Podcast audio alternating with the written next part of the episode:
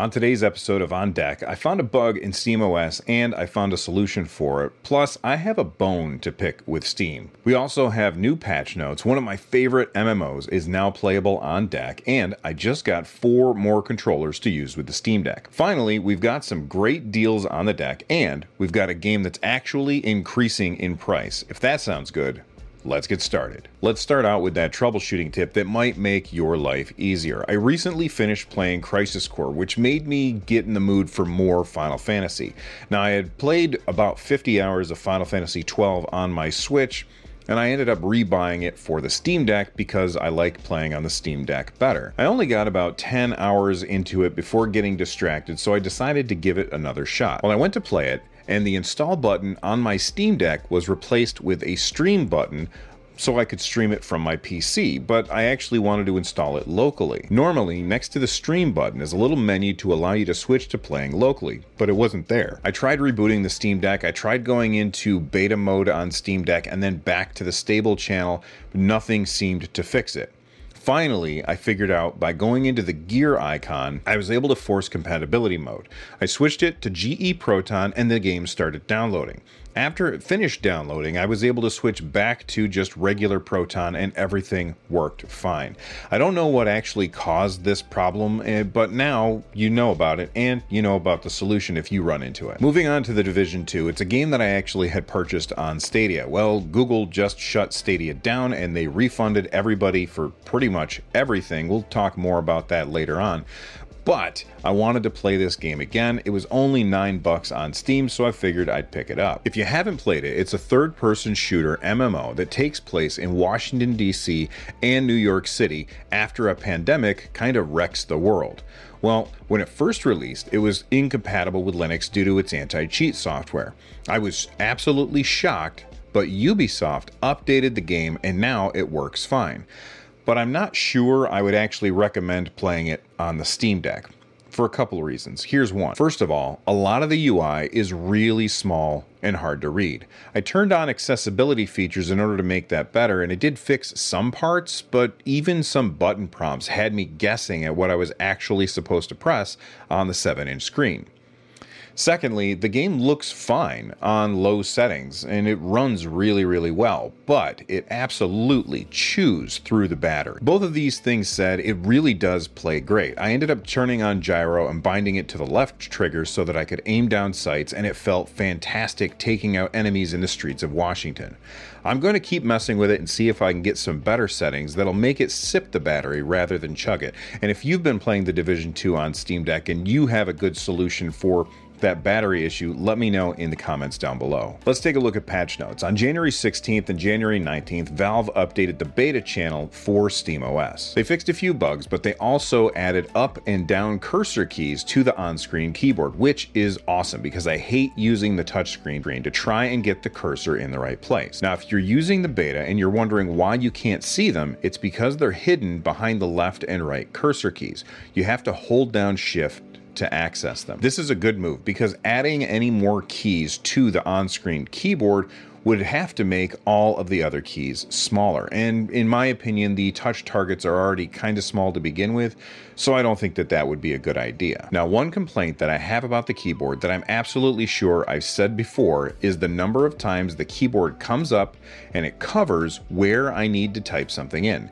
In cases like that, I'd really like to see the keyboard have an option to shrink down and move to the side of the screen to get it out of my way. In fact, in this mode, it would be great if they would disable touch type completely and let me move the keyboard with my finger on the screen out of the way and then use the D-pad and buttons or the uh, touchpads in order to actually type something in. It isn't a huge deal, but when it is an issue, it is really irritating. Now looking at notifications on the Steam Deck, you now have pinned notifications for new inventory items, trade offers, asynchronous game turns, moderator messages, offline chat messages, and help request replies. By the way, what are your favorite games to play asynchronously on the Steam Deck? I don't think I've ever played a game like that on my PC or on the Steam Deck. I think the closest that I ever have would be on my Nintendo Switch when I played Wargroove. And what always happens is one or one person or the other person ends up forgetting to take their move and then it just dies off. But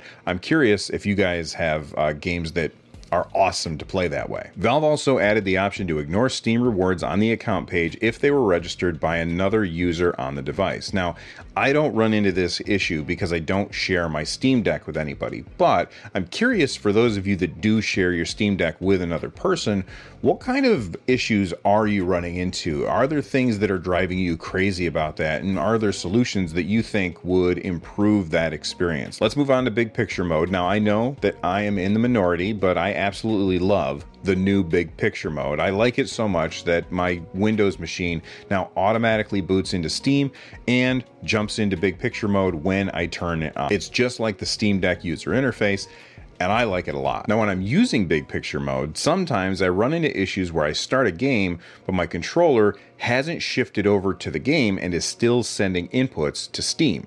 So I'm trying to play the game and nothing is happening. In the new beta software, big picture mode should now let go of your controller a little bit quicker so you won't have this issue. They also updated Steam input to put the controller and keyboard on screen at the same time if you have a big enough screen.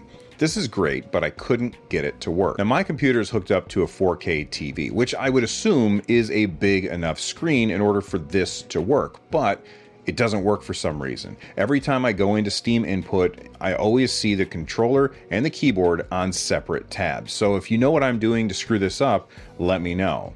Speaking of those tabs, let's say you're binding a keyboard and mouse game to a controller with Steam input. Well, most of your bindings are going to be from the keyboard, which previously, every time you opened up the binding window, it would start on the gamepad tab and you would have to press R1 a couple of times in order to get over to the keyboard tab, and you would do this every single time. Well, in beta, it will now remember the last tab that you were on when binding something. So if you're binding a bunch of keyboard keys, it's going to keep opening up on the keyboard tab each and every time. I think this is really going to speed up making new layouts for a new game that you just picked up that doesn't have controller inputs. If you're an athlete, you know the greatest motivator of all is the fear of letting your teammates down. After all, a team is only as good as its weakest link. So you owe it to those wearing the same jersey as you to be your best every time you step on the field. That's why there's no vape in team. When you vape, you can expose your lungs to toxic chemicals that can damage your lungs. If you're a step behind, the team's a step behind. Brought to you by The Real Cost and the FDA. Configured. A gripe that I have when it comes to Steam is family sharing. This isn't anything new, but first off, the fact that I can't play any of my games if my son is using one of my games is just goofy. The way it should work is if my son borrows one of my games through family sharing, then I can't play that game, but I can still play all of my other games. The way it works now is if he borrows a game, I'm completely locked out of my entire library unless I am willing to kick him off of the game that he's playing. It's kind of ridiculous. Of course, you can trick the system by having one person play in offline mode, but I think that that's a terrible solution. Now, I'd like to say that Valve should update family sharing, but I don't know that it would do us any good.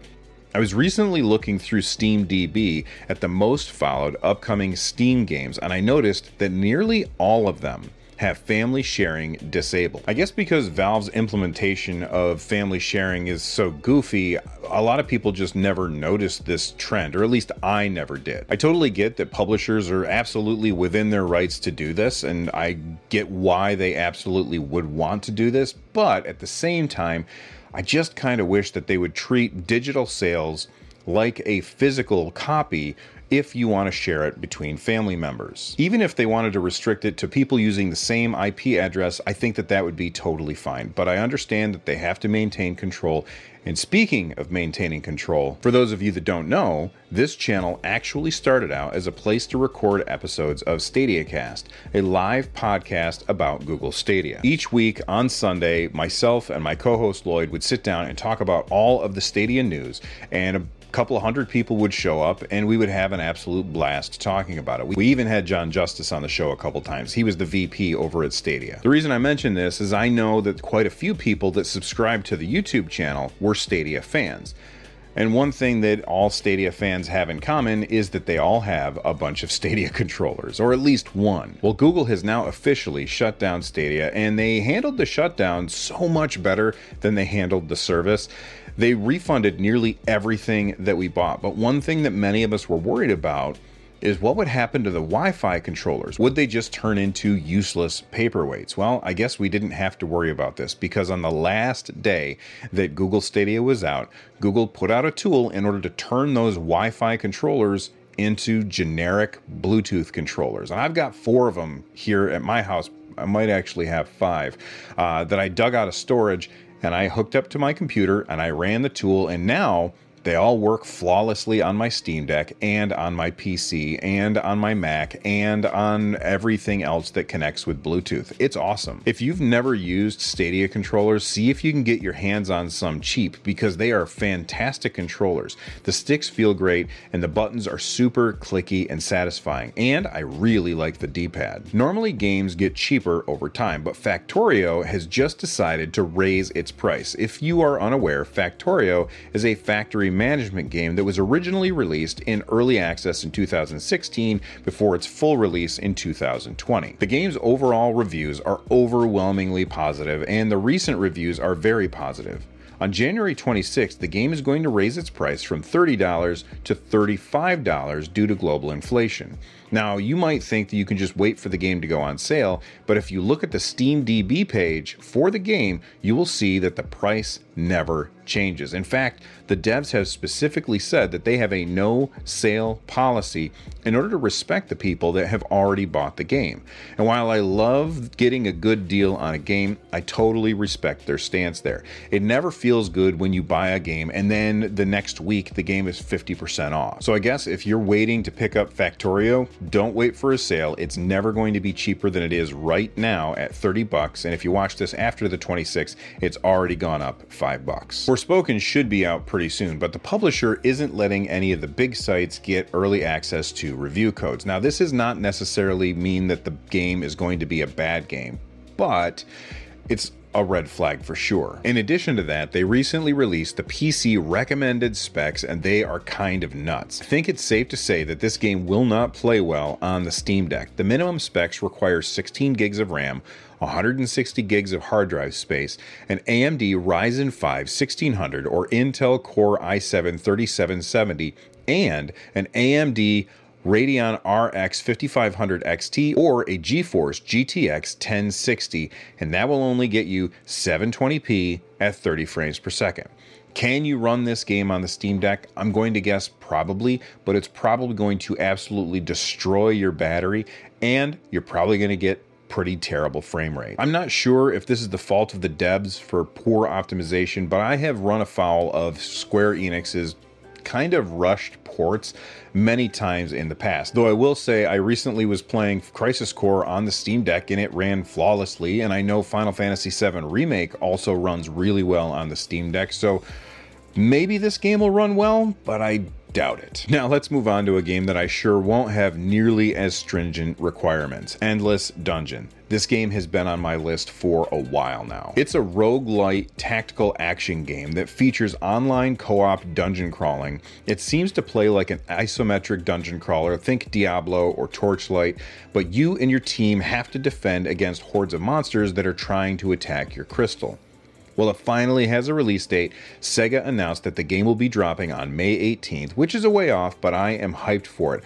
I love the look of the game, especially the hyper saturated colors and the over the top animations. You guys know that one of the best things about PC gaming is the non stop sales. Well, I've got some Humble Bundles that you might be interested in. For those of you that don't know, I am a Humble Bundle partner, which means if you use my links to pick up these bundles, you are not only going to be getting awesome games at a cheap price, but you'll also be directly supporting the channel. So thank you to everybody who does. Humble currently has three bundles. First off, we have the Wadjet Eye bundle. Now, I have to say, I'm not a fan of point and click adventure games. I always think that I'm going to enjoy them, and then I play them and I get frustrated and I don't have fun. But one of my best friends is also a member of our community Discord. And when I shared this bundle with the community Discord in our deals channel, his immediate response was these are some incredible point and click adventure games. And there's 14 of them for just 10 bucks. The lowest rated of them is 88% positive on Steam. So if you are looking for some point and click goodness, I think this bundle might be for you. Now, if you're like me and you don't like point and click adventures, maybe you'll like this next bundle, which is the Fighting Farmers bundle. It's 14 bucks for 7 games, and I haven't played most of these games, but I did play Forager on my Nintendo Switch and I remember enjoying my time with it. That game is currently $20 on Steam. So for $6 less than the purchase price of Forager on Steam, you can get Forager and 6 other games on top of it. The last bundle is called the In Case You Missed It Gems of 2022 bundle, and I have to admit, I missed all seven of these games. I don't think I heard of any of them. Included in the bundle is Prehistoric Kingdom with an 83% positive rating on Steam. Then Zero Sievert, 92% positive, Submerged Hidden Depths, 94% positive, Supraland 6 inches under, which is sitting at 97% positive, Haiku the Robot at 91%, PowerSlave at 92%, and Sources of Madness at 85% positive on Steam. This seems like a really great deal. And if I didn't just subscribe to Humble Choice for Doom Eternal, I would probably pick this up. Again, if any of these deals sound good to you, make sure that you use my link in the description. All right, speaking of really good deals, Rockstar currently is having a Steam sale, and you can get games like Red Dead Redemption 2 for 67% off. I'm not actually a fan of Rockstar games. I don't like the way most of their games control, so this is not for me. But if you were somebody who wanted to play Red Dead Redemption 2 and you've been waiting this long, 67% off seems like a really good deal. Also, Titanfall 2 is on sale for $3 right now. It's marked as playable on deck, and I've heard nothing but great things about that game. Speaking of hearing great things, I've heard nothing but great things about these awesome people who are supporting this channel, either through Patreon or becoming channel members. So thank you very much for the support. From the Nerd Nest, I'm Bill. Stay rad, everybody.